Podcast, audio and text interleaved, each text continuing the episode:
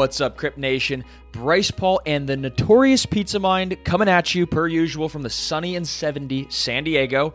All right, so if you haven't heard yet, Pete and I just finished writing a 290 page book called Crypto Revolution Your Guide to the Future of Money. And we did this so that anyone, anywhere in the world, can learn about really how cryptocurrency and blockchain technology are putting the power back in the hands of the people. And really, we wrote this to equip the masses with the tools to profit from this revolution. So, whether you invest in crypto or something else, the point is that you need to escape inflation, which is a hidden tax on your savings by investing in your future. And we think that crypto is really the hottest market, which has the most upside potential.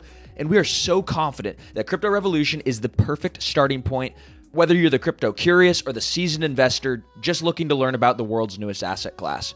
All right, the best part is we're giving it away literally for free. Okay? For free. All we ask is you pay for shipping uh, just to help offset the cost of the book. We're literally making zero dollars on this and are just doing it to give back to our amazing community of listeners. All right, so go to cryptorevolution.com today and get your free copy. All right, what is up, good citizens of Crypt Nation? It is your hosts, as always, Bryson Pizza Mind here, coming at you. Uh, this time with a guest in person in studio here in San Diego. Pizza Mind, who are we joined by today? We are here with Joshua Frank from the TIE. What's the TIE stand for? Is that an acronym for something? So, so it was originally, and this was one of my co-founders' ideas, and it's terrible fucking name. It was uh, the Trusted Information Exchange. He should be flogged for that. Yeah. So, so we actually tried to register, and I'm very happy it didn't work. Uh, the Trust Information Exchange, but there's security regulations issues using the word trusted and exchange in your name. So we are now just the tie, which you know we're tying together different types of information. I guess The tie that binds our losses to shitcoins. Yeah, exactly, hundred percent. Well, welcome. Welcome to the Bird's Nest. Glad to have you here. Thanks for having me. You drove all the way down from uh, Newport, which is actually an easier drive than going to LA, is what I hear right now. It, it, it is. It took us. We were. We had a couple meetings right by the LAX airport uh, a couple days ago. It took us two hours to go forty miles, so it, was only about an hour here. Well, thank you so much for all your hard work and sacrifice in the name of crypto podcasts. Much appreciated. Of course. So of tell course. us, what is the tie? What do you guys actually do? Yeah, so we are uh, now the uh, largest alternative data company in crypto, and so what that means is we're focused on data sets beyond, uh, you know, traditional fundamentals. So um, crypto is really an asset class that that's void of fundamental metrics. You know, there's no earnings, there's no revenue, there are no dividends in crypto. Uh, so you know, what we do is really try to figure out how you value these networks and. Uh, we started with a, a sentiment data set, but kind of, you know, I'm happy to touch on that more later, but have expanded a lot beyond that from, you know, everything from sentiment data to corporate actions data to events data, uh, and really helping institutional investors get a, uh, you know, a full fledged picture and, and quantitative hedge funds build multi factor models to trade digital assets. That sounds awesome. And is this something that only hedge funds could use? Or, you know, a lot of people that are out here uh, listening to Crypto 101 are average consumers. So how could they get uh, exposure to some of the products that you guys are building? Yeah, so a few ways. The first is we have a community site, uh, which is the thetie.io, and you can go there and you can access. Uh, it's kind of like a, a slightly more advanced version of uh, Messari or a Coinmetrics. Uh, or, or not a coin metrics, I mean a coin market cap where you get access to everything from pricing data to news feeds, uh, as well as some of our proprietary sentiment data. But we've also developed products, uh, with eToro that actually give investors exposure, uh, to some, some trading strategies built on the data that we own. That's awesome. Yeah, eToro, uh, as everybody knows, here's a good good sponsor of ours. They make almost everything that we do here at uh, Crypto 101 possible. So uh, the tie has a copy trader account. Is that correct? So we have what's called a, a partner copy portfolio account, Okay. which is effectively the the same thing as a copy trader. Uh, but but yeah, so the the way that it works, and I think we should take a step back. Right. Um, I think we should take a step back and say, like, what is an algorithm? What is this social data that you're feeding into this algorithm? Um, and like, why is that important? Yeah, so let's take a step back even kind of before then. So kind of the way that uh, the tie came to be, I think will, will will make more sense in the context of that. But but basically, I was I was working in in post trade settlement, so connecting asset managers, brokers, and custodians. and and on the side trading crypto and realized that you know, as I mentioned before, this is an asset class that's really void of, of fundamental valuation metrics. Uh, so was kind of looking around and we had a relationship with this company called Social Market Analytics and they're the leading provider of sentiment data to traditional quantitative hedge funds. Uh, so they, they provide, you know, data, uh, you know, basically on, you know, quantified social metrics, right? So how positive or negative investors are about Apple, for example, or about gold or about, you know, an ETF uh, to you know these sophisticated institutional investors that are building algorithms or basically mathematical models to trade. So you know an, another example of kind of an algorithm that a that a traditional quant fund would use is actually looking at like satellites over a Walmart parking lot and looking at how many cars are in that parking lot to you know predict you know the demand for Walmart and how the stock is going to perform. That's insane. Yeah, I mean, another example is uh, one of my old neighbors was a meteorologist for a hedge fund, and he was purely just predicting weather patterns. And you know, you can look at, for example, what is the sentiment or what does the market think about Home Depot with is there going to be a hurricane, and how's that going to affect demand for you know goods at Home Depot and, and stock. So basically, we, we, we had access to this relationship with this company called Social Market Analytics, which was providing, you know, quantified social data to these funds, these traditional funds that were building multi-factor models. And the idea was, hey, if you know Apple moves based off of social mentions, if you can build a you know a trading algorithm that works to help you know predict the price, well, in crypto where there are no fundamentals, you know Bitcoin doesn't have any earnings, it doesn't have any dividends, it has no revenue. You know the crowd in crypto Twitter is really you know the largest you know part of what what moves the asset. So Social Market Analytics is one of less than five financial data companies worldwide that has access to something called the Twitter Fire Hose. And that's the full real time stream of 850 million tweets a day directly from Twitter. And they built some really cool tech over the last years to, you know, analyze Twitter, knock out bot and spam accounts and score sentiment. So the idea was, you know, taking this underlying technology, which is being used to serve some of the largest traditional financial institutions, for example, if you go to fidelity.com and you look at the sentiment of Apple, that's the same data that we exclusively have on crypto, on Bitcoin, for example, on the TIE.io. Um, so, so taking that data set and bringing it into the space. So that's kind of, you know, I guess a bit of the background. Uh, and then more towards eToro, you know, the general idea was, you know, right now, you know, just like social market analytics is doing in the equity market, we're selling our data feeds to sophisticated funds in crypto that are building these trading models how do we take that data and make it so that, you know, everyday individual investors can access sophisticated trading models like a fund would have access to. So partnered with eToro basically to develop, you know, copy portfolios or copy trader accounts, whatever you want to call it, uh, which basically algorithmically trade based off of sentiment. So how did you get involved with eToro? Did you approach them or did they approach you? So I've uh, been connected with Guy Hirsch, who's the head of eToro US for uh, a few years, uh, and and really have gone back and forth on trying to figure out what we what we could do together. And I was at Consensus Invest, uh, or sorry, regular Consensus back in I guess March. Uh, you know, sat down with Guy, he's just a friend, you know, a good friend of mine. Uh, and then Yoni Assia was also at the table as the CEO of, of eToro and basically just threw together, you know, wouldn't it be really freaking cool if we could bring, you know, hedge fund grade data to, to retail investors? Uh, was kind of the idea and, you know, took about eight months to get the first product off the ground. But the first product was a long only based, uh, sentiment copy portfolio. We have two more coming. Uh, we have a long short and market neutral one.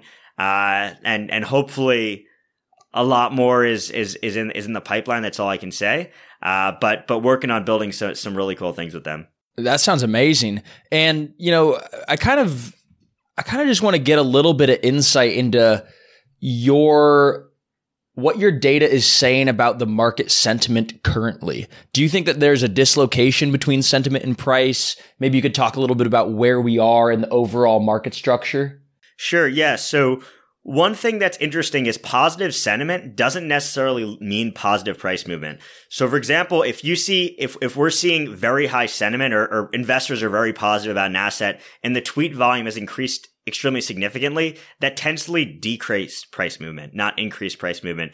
And the and the reason is is that the the signal is no longer valid. So for example, with our eToro copy portfolio, we're only allocating to a position when sentiment is really high and tweet volume relative to itself is low, or tweet volume is high and sentiment is low, not both. Uh, which is which is pretty interesting.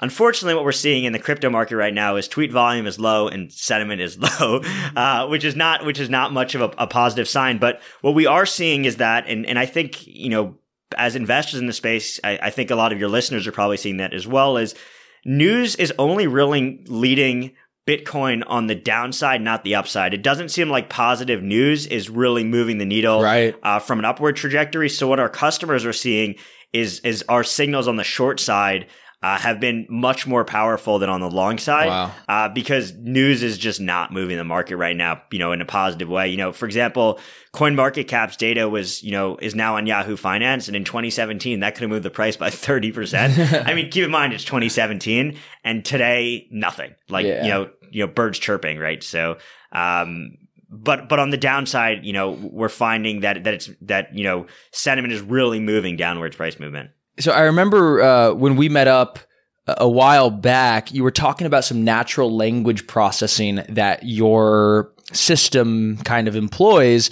in order to see the actual sentiment. So could you go into that like and there's also a you know a ticker called ETH on the the real stock exchange and then there's ETH which represents Ethereum. So I want to get a little bit of insight into how your system kind of parses through automatically. Yeah, sure. So that's a great question. So the so the the system on the back end for sentiment, we have a lot of different data sets. That's actually Social Market Analytics, our partner company that's that's doing all of that uh, because they've developed proprietary tech over the last eight years.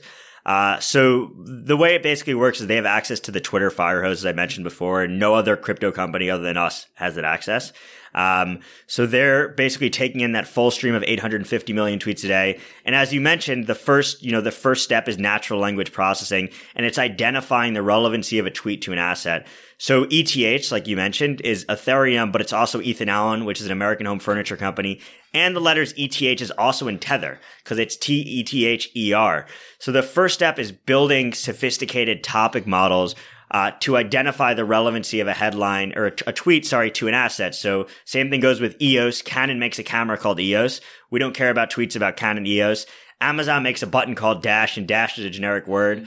You know, Bitcoin can have a ripple effect, but that doesn't mean that the tweet is also about Ripple. That just means it's about Bitcoin. So the first step is building that technology, uh, which is very difficult and is refined you know, through both supervised and unsupervised, uh, you know, machine learning as well, where there's a level of automation, but there's also a huge level of we have man hours and humans that are just going and physically adjusting these models every day to try to perfect them, which is a huge percentage of it. The next step is is filtration. Um, so as you guys know, there's there are lots of shillers, there are lots of fake accounts. So just like there's wash trading, which you guys have probably spoke about in the past, uh, there's a lot of I guess, you know, fake, fake tweets and, and, and bot accounts in the market. So the second step is filtration. So we're actually weeding out about 90 to 95% of accounts, which are inaccurate or bot accounts. And the way that we do that is a few different ways.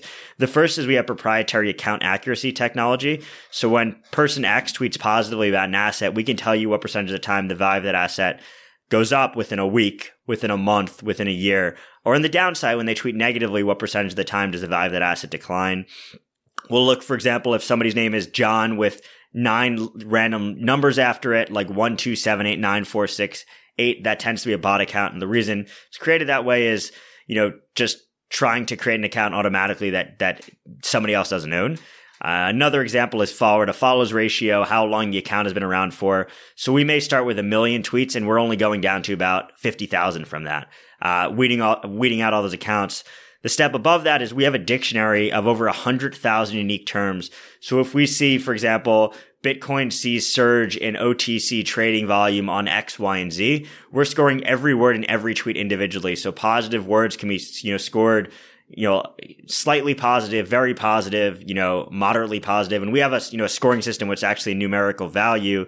And what we'll do is we'll quantify a tweet. So a tweet can have some positive and negative words. And what we'll do is we'll, we'll sum up all of the tweets over a day and compare it versus different intervals. So for example, you know, how positive is Bitcoin sentiment today versus the last 20 days.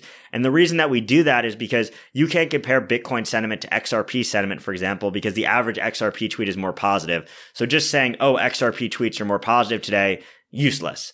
What's more useful is are Bitcoin tweets becoming more positive or XRP tweets becoming more positive? And is that number signif- uh, statistically significant? And it's just in relation to itself. Yes, exactly. Okay. So it's like a moving average essentially. So it's it's normalizing the data and and yeah, I guess a moving average is a good way of putting it, right? Where we're normalizing the data and on the back end what we're providing in, investors is statistical z-scores. So sentiment is three standard deviations from the mean, but on the TIE.io we convert that to a 0 to 100 value. So anything above 50 means it's positive.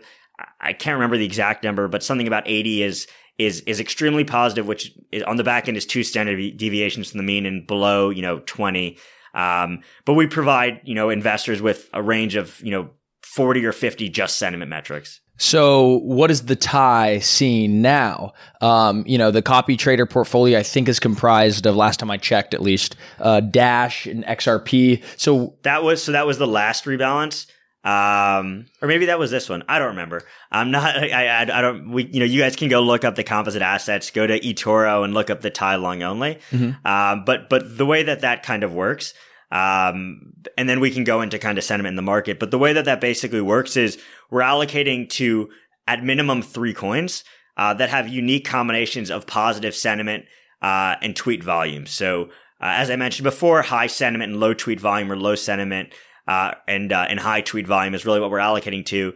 But that's a long only portfolio, so we have to allocate to at least three positions on the long end. And if the market declines the portfolio is obviously going to decline. So it's, it's really a bullish out, outlook on the market. Unfortunately, our outlook right now is not the most positive, as I think most people in crypto is. I mean, sentiment isn't positive, you know, um, among, you know, you guys as listeners probably, as well as, you know, you've talking to other people in the space. So that's obviously going to reflect in the data. Uh, but we've seen, you know, significant declines in conversations on almost every asset. So, um, you know, Bitcoin tweet volume, I think is down about 80% from highs which is massive. You know, the number of unique accounts tweeting about the asset are down about 70 to 80%. And it gets worse for every altcoin. Um, so as you go down the list, it gets worse. I mean, we're seeing coins with 98% declines in conversations. Yeah. And we see that, you know, as well. We just see so many different things disappearing, so many people disappearing or popping back up six months later. We're like, oh, yeah, I remember that guy. And I feel like a lot of the retail has left the market and it's been replaced, not at scale, but it's been replaced by more professional traders, institutional traders that aren't going to blast their thoughts on social media. We see Bitcoin flows going into grayscale, you know, a lot more and also into Bakkt as well and other different institutions flowing in. And news really moves the emotions of retail traders that are excited by something new that they see on Twitter but institutional grade investors don't get their trading advice from Twitter or Telegram. So you'd be surprised. I, I would be. I, I, might be, but um, I feel like in order for the good times to come again, you know, we really need to have uh, people that get very excited that haven't been around for the last two years, watching their assets depreciate tremendously, like ninety eight percent or, or worse. So I think the rest of us that are left are just saying, well, until I really see some positive trend take a real hold, I'm not going to put any more money in. Yeah, so, so, I think that could be one of the reasons why we're not seeing a lot of news move things in a positive manner. So I, I think a few comments on that. Uh, the first is the grayscale thing is awesome. That's great. Uh, and there was a report that came out the other day, and I, I can't remember who did it, but among the top five holdings of millennials, GBTC is held by more people than like Netflix. Yeah, I remember. Uh, I remember seeing that, which one. is awesome. I mean, GBT is great because it GBTC GBTC is great for a few reasons. The first is for anybody who's an accredited investor, which means you have investable assets of over a million dollars. You can basically convert your Bitcoin into shares of GBTC. They hold the Bitcoin and GBTC trades at a 30% premium to the NAV or basically the underlying right. value of the Bitcoin. So if you're an accredited investor, you can go to Grayscale, give me your Bitcoin and basically a year later trade it at 30% premium, which is awesome. Uh, but it's also great because it's a product that registered investment advisors can give their clients exposure to. Uh, it's a, it's, it's a product that you can hold in retirement accounts and, and other places. So that's really cool. But, but to your point, the institutional interest is also not there. Um, so it's not just retail that's declining; it's also institutional interest that's declining. Um, what we're seeing is that is a few things.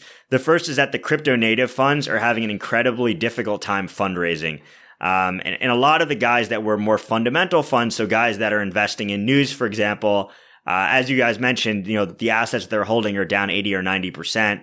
So, you know, there are some funds in the space that had 150 million bucks at their peak and are now sitting at 20 million dollars. And the big issue is that all their money is in crypto. It's not necessarily in cash. So it's not like these guys can go out and, and pump the price of Bitcoin.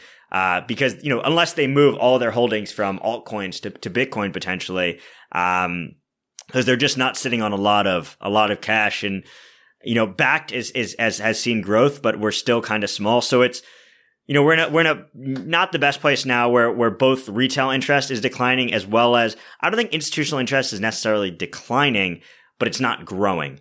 Um, and, and there's, the reason that that's a problem is because one of the biggest issues with Bitcoin is lack of liquidity or lack of trading volume. So if you look at large pension funds, you know, you know, funds that represent 50, 60, you know, 100 billion dollars in AUM, if they're going to allocate to an asset class, they want to put at least a few bips into that asset class. You know, for example, you look at, you know, somebody like Ontario Teachers or Ontario Municipal uh, Employees Retirement System, which are these massive, you know, pension plans based out of Canada, you know, the minimum position size that they may take in a, in a, in an asset class is one or two billion dollars. And that would move the market significantly. huge. But the issue is you can't put that money in the space yet because there's not enough liquidity. Cause if you go out and you try to buy that much Bitcoin, there's just gonna, not enough being offered on the market. Exactly. So you can't, you, you can't allocate because there's just, it's not that there's a, a lack of interest among some of these people in allocating. It's that they just physically can't do it. Is that a good, like a constricted supply, right? Like that, that's always been one of the things that people tout about Bitcoin is like, oh, it's a limited supply. So as demand rises, it's a good thing for the market. But it sounds like it's almost a bad thing for the market as well. So, I, I mean, I think we will get to a point where pensions can allocate.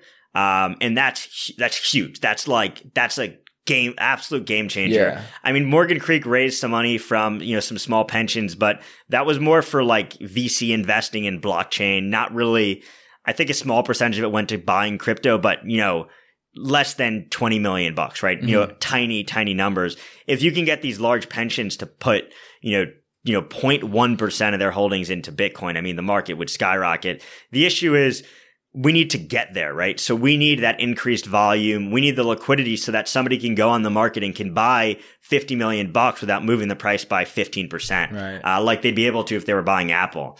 Um, so I think there's a few steps that are kind of going to take us there. Uh, the first, which I think is the most important, is getting registered investment advisors uh, to get their clients to get exposure to Bitcoin. So a lot of these large investment advisor companies like ACO and Morgan Stanley uh, have mandates from higher up that they can't uh, recommend Bitcoin investment to their to their clients. Right. But there's some really cool companies like Bitwise out in San Francisco, which has built like, you know, a Bitcoin only fund and they're going to invest, you know, smaller boutique investment advisors and they're, you know, offering to accredited investors. So guys that have more than a million bucks, unfortunately not retail, um, you know, the ability to get exposure to Bitcoin. And if we can get investment advisors to get, you know, their, their clients to put one or 2% of their money into Bitcoin, that's absolutely massive for the market, as well as going out and selling products like, you know, what Bitwise is selling with their Bitcoin only fund.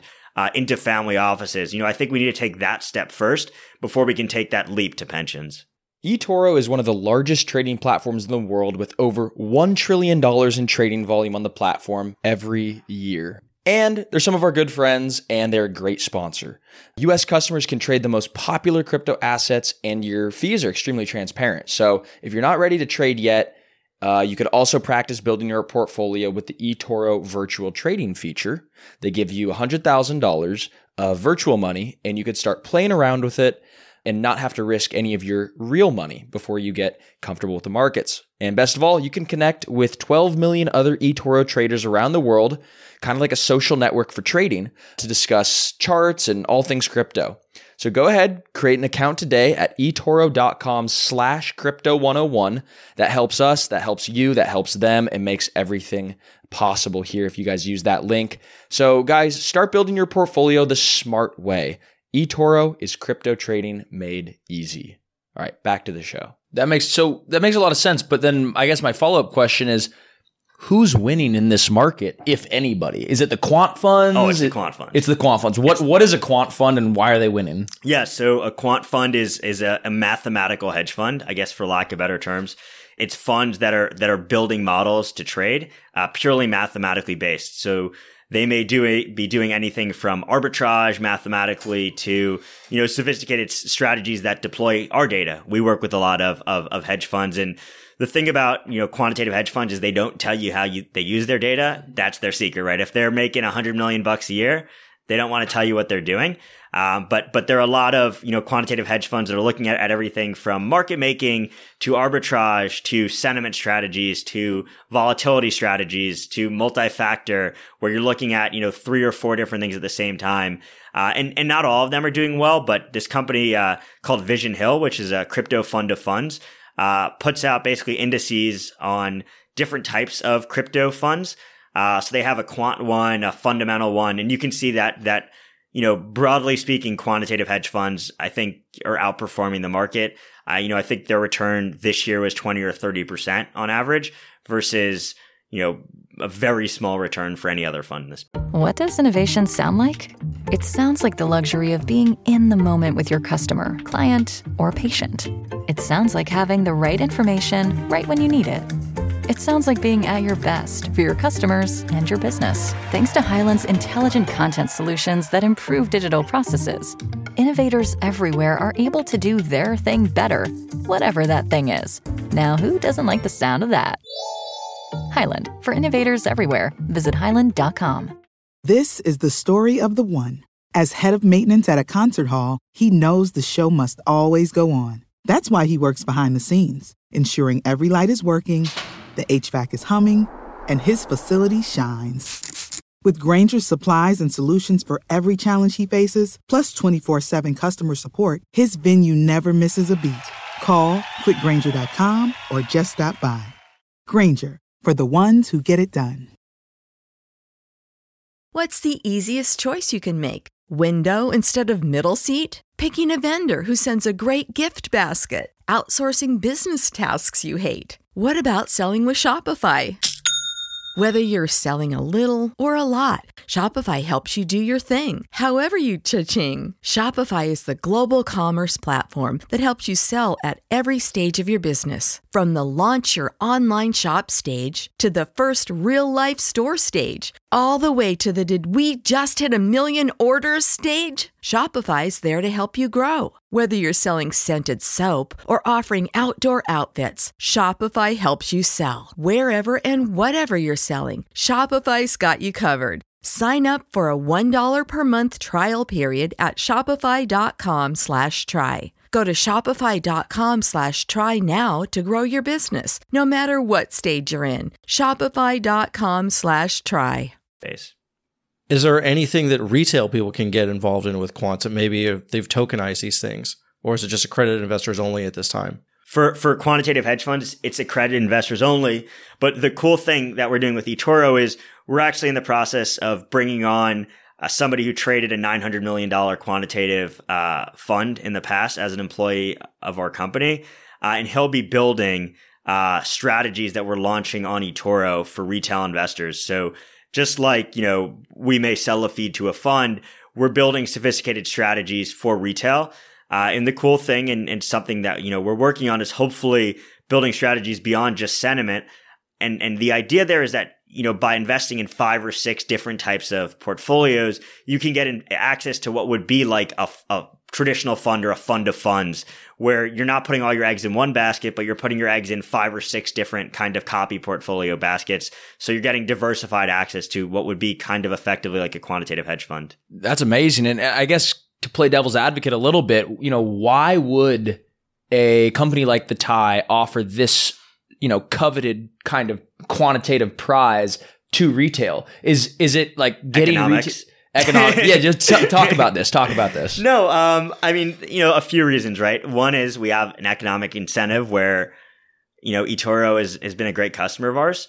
Um, so there's an, an ec- economic incentive, but there's also that, you know, libertarian mentality that we, like a lot of other people have in crypto. And we believe in, like, like truly believe in accessibility of information and doing the right thing. I believe we're the only company in crypto that has an ethics statement that we've released publicly. Uh, so we really do care about doing the right thing and giving investors access to to information and to resources that they may not otherwise have. Uh, there are obviously some things that we do and some data feeds that we do provide to to clients um, on an exclusive basis that we may not be able to offer. Uh, but the sentiment feed that's the backing of our initial copy portfolio, as well as some of the more interesting ones that we're launching, um, is is the same exact back end feed that we're providing to funds.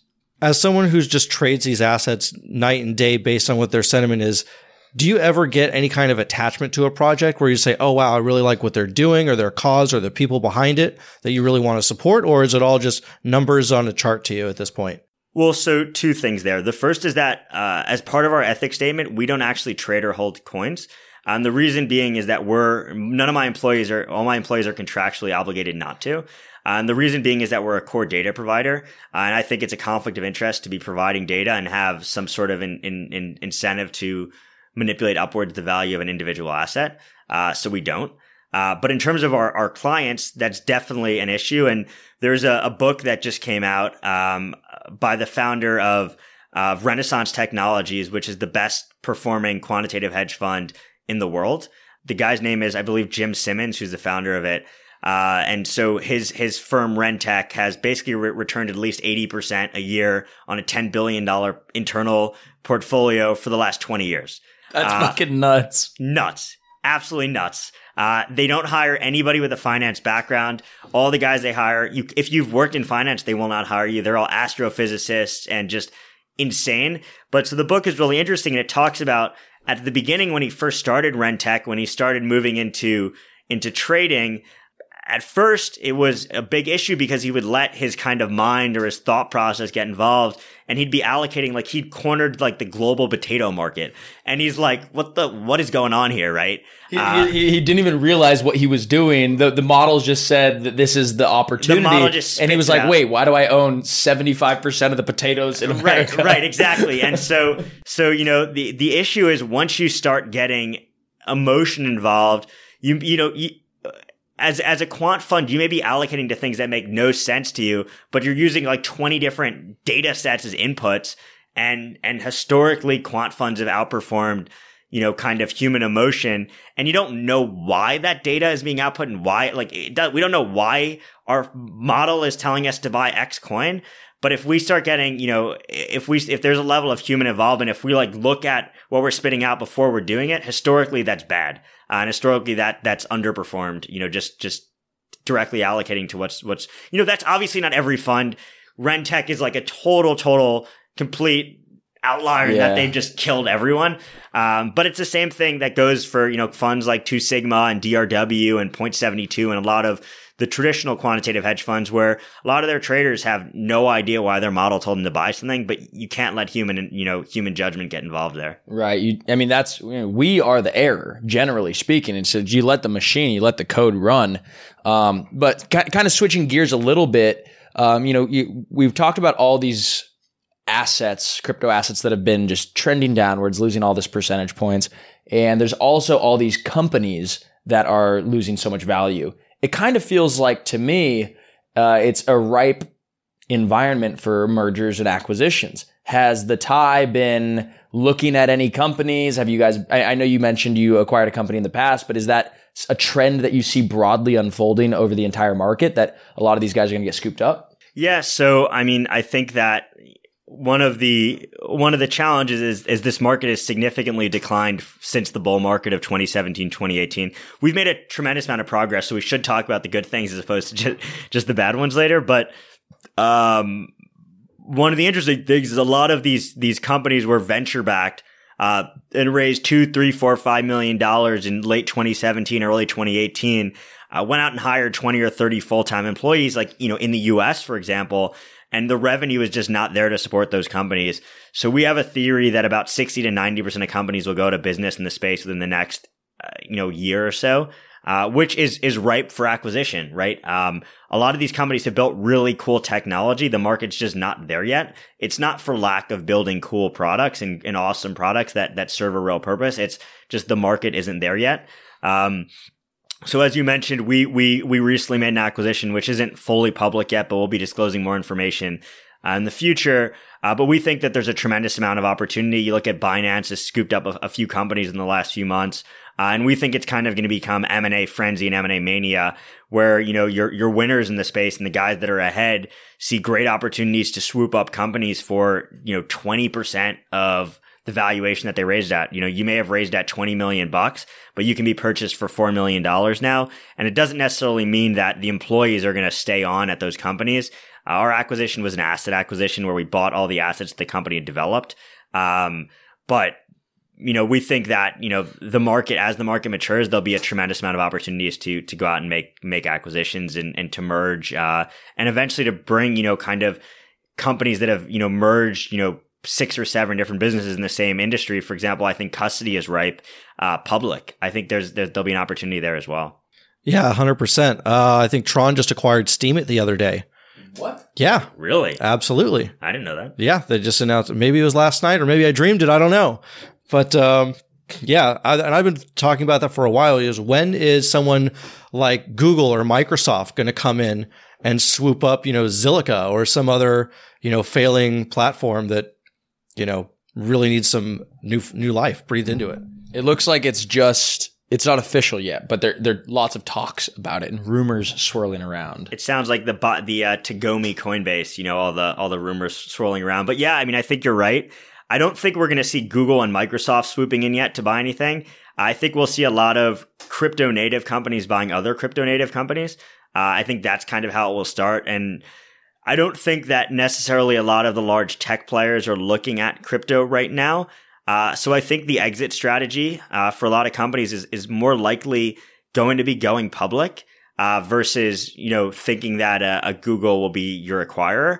Um, but I mean, I think you know the the large players in, in crypto like Coinbase, like Binance, have tremendous opportunities to go out and acquire other other firms within the space, and I think we'll see them acquiring firms and those companies. I mean, Coinbase in particular, you know, looking to go public uh, and do an, do an IPO. We've seen a lot of companies try and do a Reg A Plus offering as well to try and give themselves another few year runway to hopefully uh, have a market created for the cool tech they've built. So um, it seems a, like an interesting stopgap measure, but we'll see if it works. Yeah, I mean it's it's it's it's it's a tough market, um, and and we'll see. Uh, but I think it's if you're positioned for the long term, um, if you have a long term belief in the market like we do, this is the best time to go out and acquire other companies because we may never have this opportunity again. Yeah, everything it feels like is on a fire sale. Um, so, I mean, kind of on that same note, in your mind, what is the most bullish thing that's on the horizon for our industry? So, I don't know if there. So I think that the Bitcoin halving is definitely extremely bullish. I know people have said it's priced in, but I think once miners have half as much Bitcoin to liquidate on the market, that that's going to be a really really positive thing. It's eliminating a lot of sell pressure, is what you're saying. Exactly. Okay. Uh, exactly. So, um, you know, I, I think it's 1,800 Bitcoin a Right. day or so right now that's being liquidated, and, and removing that sell sell pressure back back to, you know down to 900. I think is going to be is going to be big.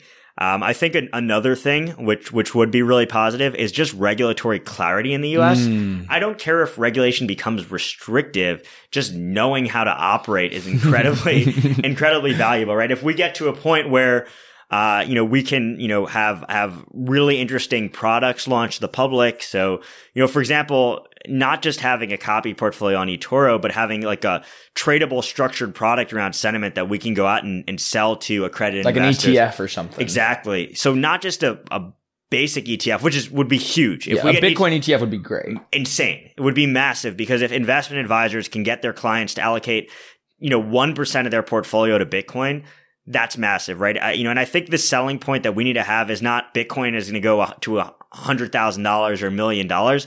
I think it's Bitcoin is uncorrelated to any other Beta. asset class. Right, right. Reduce your risk. Exactly. That's it, right? So you should hold 60%, you know, equities, 30% this, you know, not eight, 9% that, and 1% Bitcoin. And if we can create regulated products where investment advisors can get their customers 1% exposure to Bitcoin, you know, this is going to go huge. Yeah. Um, you know, if, if, you know, people are used to holding gold in their portfolio, if we can get them to hold Bitcoin, I mean, that is, that's what we should be pushing for that more than anything else.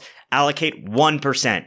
Not even 10%, 1%, half a percent, a quarter of a percent of your net worth to this asset class because it's completely uncorrelated with anything else. And I think it's a lot harder to get just your average person to create a Bitcoin wallet and to go out and buy Bitcoin and to go to create a Coinbase account versus if they're already trading over Fidelity or Charles Schwab or TD Ameritrade, just buying an asset that just like GBTC Right. that gives them some exposure to, to and they could even see like you know for the last 10 years it's literally barring maybe the year of 2018 it's been the best performing asset class of any asset right? Some years it's up a thousand percent a 100 percent. This year you know 300 percent all that kind of stuff. So i think that'd be you know a big selling point of you know getting in etfs and all sorts of different products. But on the flip side of that you know what's the most catastrophic thing that you could see happening to our industry that would make you be like all right fuck it. I'm walking away. I'm starting a new business Um, I think it's just a if this decline continues for the next few years, and we just don't see anything on the up. Um, as well as you know, if the United States decided to go out and, and ban crypto, uh, you know, you'd obviously still have your libertarians out there that are you know kind of using it quietly. But if they go shut down Coinbase and you know shut down eToro, who's got operations in the U.S. and and Binance America. I mean, you know, obviously the crypto market is a lot more than just the US and it's actually, we, you know, I think it's bigger outside, you know, much bigger in Asia now than it is in the US. Uh, but it's just, that's just not good. Um, because, you know, it's the US pension money and the US institutions that can really take this thing 50x. Um, and, and we need to have them there. Uh, that said, if they did, we'd still stay in. We believe in the asset class. We believe in the opportunity and the growth, but that would be, that would be hugely negative. So, what do you see happening for the year 2020? Is it going to be a good year? Is it going to be a bad year? Is it just a, a lot more chop solidation? Yeah, I, it's I don't I I'm I'm one person that doesn't give Bitcoin predictions. This market is so unbelievably volatile, and crypto changes literally every day. Um, you know, we saw Bitcoin can go up forty percent in a day and then go down for like two months in a row. I think it's kind of futile to give an exact prediction. Um, I I think uh, you know I see us probably staying on the same path for now. Uh, not necessarily declining, but but kind of flatlining. And uh, until you know there's nothing huge on the horizon that you know to me is like oh this thing is going to go you know 20x i mean i think fidelity moving into crypto and offering custody and trading is great and Bakkt uh, you know is growing and i think that's all great. Uh, but i think what we're really missing is like a, a consume a mainstream consumer app that just makes it so easy to buy bitcoin and that people use and i know sofi is doing that and i know Right. that uh, uh, Jack Dorsey with Square is doing that. Um, but I think, you know, we need a bit more of that, um, you know, kind of thing. We need to get people excited. And maybe it's like just, you know, a couple giant upward price movement, get people really excited about the asset again. you know, on that same point, it just seems like, you know, I was talking to my parents about this, for instance, the other night, and they feel a lot more comfortable buying Bitcoin when the price is higher. You know, they're like, oh, well, maybe if it breaks its all time highs again, we'll feel more comfortable buying it. But nobody's really interested in it now, and the price keeps falling. And so it's kind of an irrational thought to want to buy an asset when other people have priced it higher already. Like, what what is going on in that dynamic right there? Yeah, I don't know. I mean, that, that, you know, that kind of is what led to Bitcoin hitting $20,000 in late 2017, right? Is that, that dynamic, that group think and that FUD, that, you know, that fear, uncertainty and doubt where, um, you know, I, I think, you know, kind of, I guess a little bit of follow the leader mentality. And if everybody else is buying it, I should buy it. And if Um, everybody's selling it, then it's not worth it. But Right. in but it's actually, you know, the, the smart guys, all the quantitative guys are saying, oh, we're picking this all up at a discount. We're going to mark it up. Well, so I don't know if the quantitative guys are doing that. Uh, they're doing more like intraday trading where they're Okay. doing like long and short trading. Uh, and, and those guys may not hold a position more than two hours. Um, so they're not, they're not taking any, some of them are doing monthly rebalancing. And there's one fund in particular I know that's killing it, holding coins from a long position, you know, month at a time. Um, they have a couple strategies made that made 70 or 80% last year Oh, with, wow. with tens of millions of dollars deployed behind each. Um, trading not Bitcoin, but altcoins. Um, uh, each strategy they have about 15 to 20 million dollars deployed behind with one month holding periods, which is, you know, they won't, Sizable. they won't tell me what they're doing, unfortunately. Yeah. Um, but, um, yeah, I mean, I, I think that, uh, you know, a lot of people are going out and buying Bitcoin, but the demand is just, is not there. And I mean, I think fundamental funds want to buy more Bitcoin. I mean, people in the crypto community want more Bitcoin, but a lot of people are fully deployed, right? I mean, like people are like, holy shit, Bitcoin's at what, 7,100. Let me get in, let me buy it. But unfortunately, people have enough of their money already in Bitcoin. I mean, we need to uh, attract outside capital right now. Absolutely. So, let, let, switching gears again, uh, you know, to wrap things up, we like to ask uh, everybody certain certain questions. Um, but before we get to that, uh, I want to ask you, what's the craziest day of trading that you ever partook in? So before I started my business, um, I, I can't remember the day, but Bitcoin was you know somewhere between six and eight thousand dollars, and I made a couple trades in the day that were small trades, but I was up like, and I was I was day trading, so I was never really a, a hold type person. Um, but I was day trading, you know, 2016, 2017. Um, you know, there were times where I made like 2,500 bucks in like two seconds. Um, just like absurd amounts of money in like these tiny time intervals. And I, I mean, you know, I actually got out right as I was starting the business. So I sold all my Bitcoin at 10K the first time.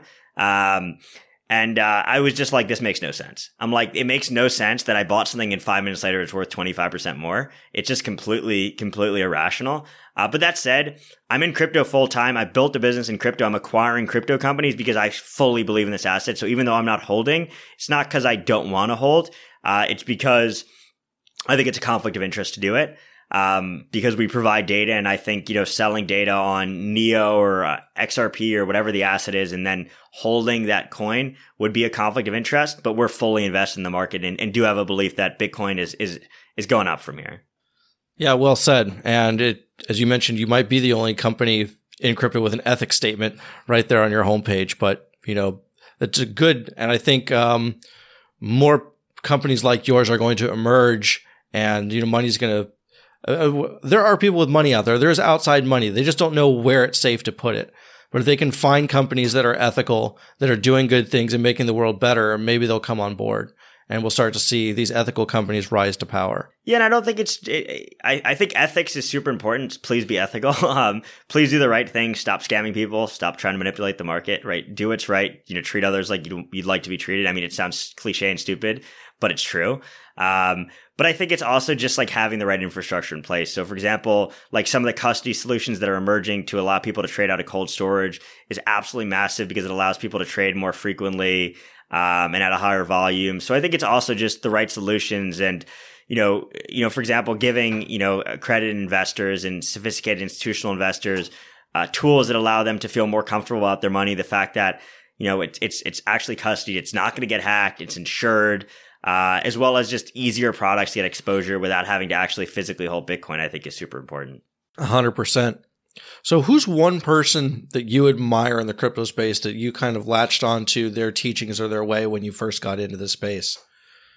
Um, so that's a that's a good question, and I think going a little bit outside of crypto, Cathie Wood, who's the founder of ARK Invest, uh, ARK Invest is a uh, an asset manager that offers a bunch of different ETFs, and so they they created an ETF. I think it was ARK W or ARK K was the original ETF back in 2016 uh, which was the first any sort of product that basically gave widespread, uh, you know, allocation to Bitcoin. So they had ETF that basically held GBTC.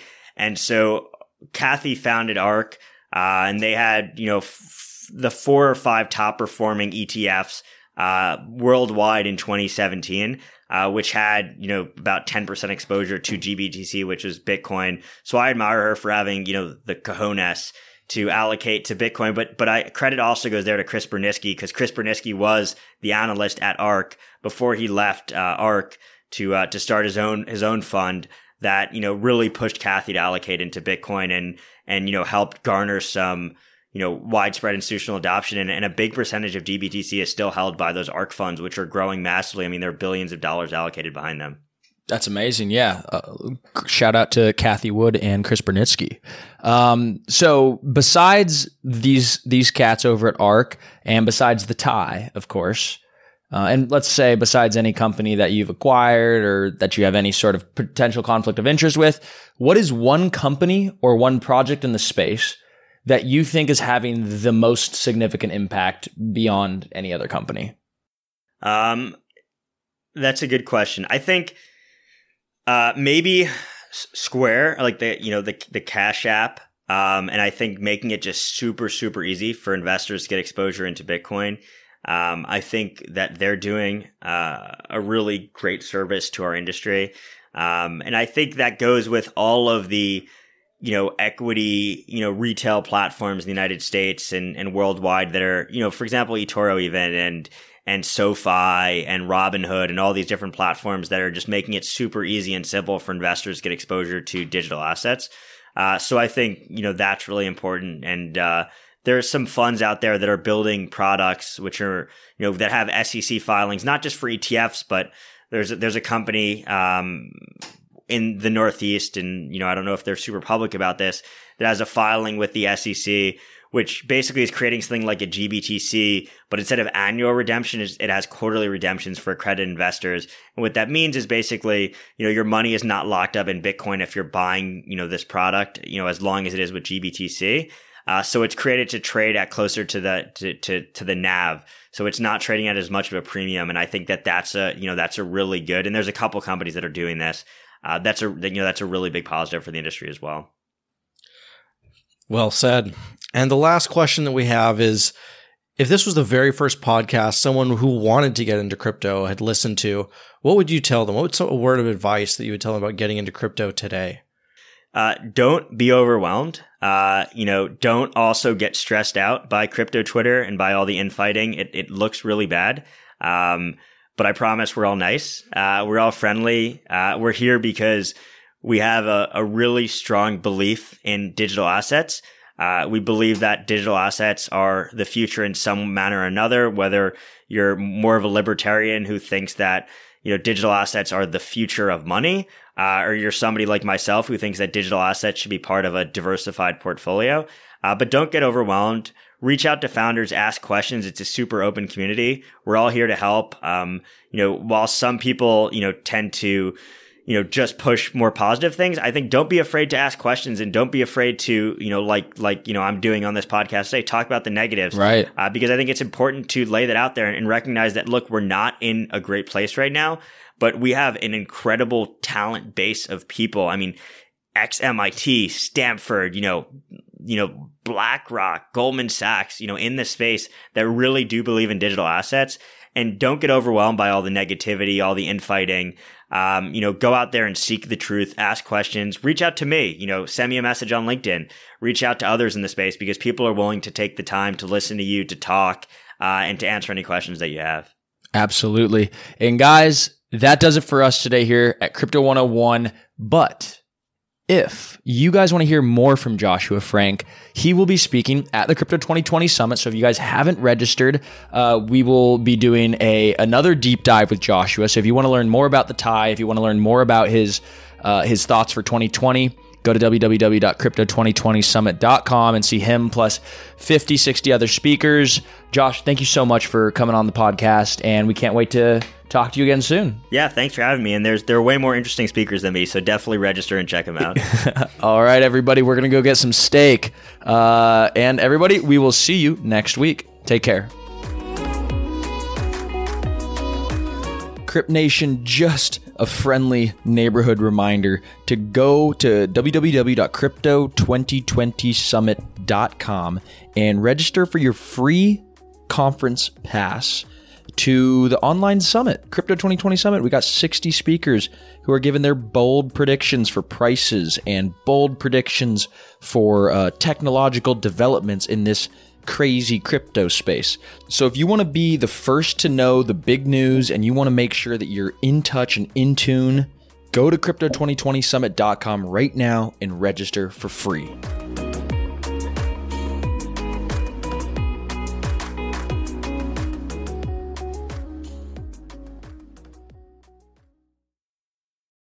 This is the story of the one.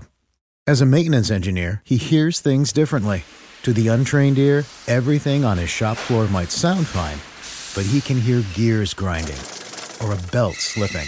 So he steps in to fix the problem at hand before it gets out of hand. And he knows Grainger's got the right product he needs to get the job done, which is music to his ears. Call, clickgrainger.com, or just stop by. Granger, for the ones who get it done.